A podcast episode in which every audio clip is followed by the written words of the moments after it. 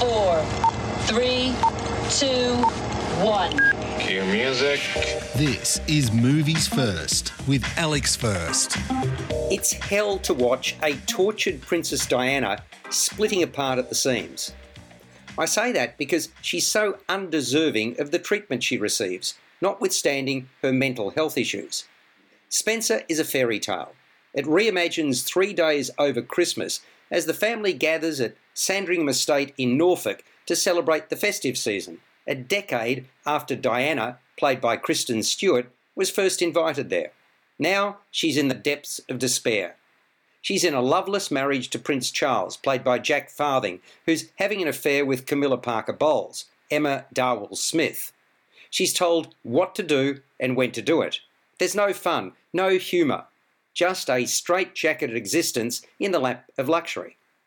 It starts badly when Diana, having ditched her security detail, drives herself to Sandringham in a Porsche convertible and finds herself hopelessly lost and late.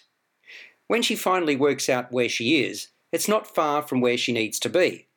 But then she spots a familiar scarecrow just over the ridge from the now condemned home where she grew up. It carries with it many happy memories. On that scarecrow is an old weather beaten jacket that her father used to wear, that Diana decides to retrieve. So by the time Diana arrives at Sandringham, she's frightfully late.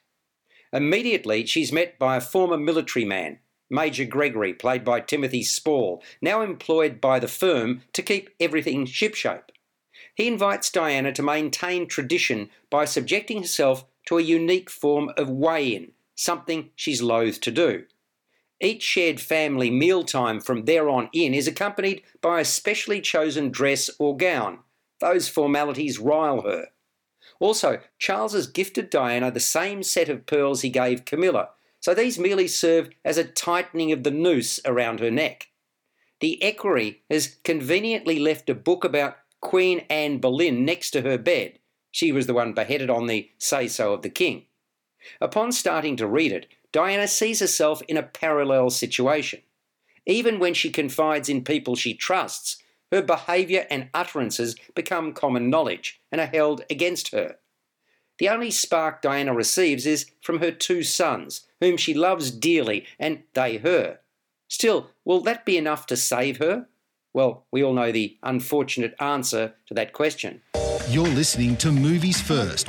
For more, like us on Facebook and follow us on Twitter.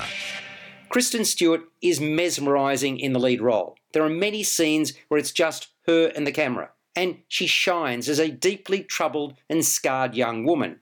Jack Farthing is cold and heartless as Charles. Stella Gonet is standoffish as the Queen.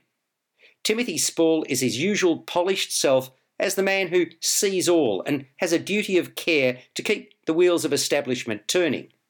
Sally Hawkins excels as Diana's favourite dresser and confidant, Maggie.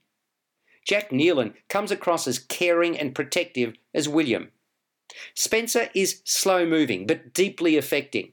While it won't be everyone's cup of tea, it's been superbly woven and realised by director Pablo Larraín, who was responsible for Jackie. The alluring script is by Steven Knight, who did Locke. Tension is evident in virtually every scene, save for when Diana's enjoying herself with the children. Adding to the feeling of unease is the evocative score by Jonny Greenwood. Spencer shines a blowtorch on the monarchy, which comes out of this looking decidedly ordinary. However, anything but ordinary is Kristen Stewart, who's worthy of an Oscar nomination for being the heart and soul of this tragedy. Spencer scores an 8 out of 10. You've been listening to Movies First with Alex First. Available at Apple Podcasts, Google Podcasts, Spotify, iHeartRadio, or your favorite podcast player. You can also stream on demand at Bytes.com. This has been another quality podcast production from Bytes.com.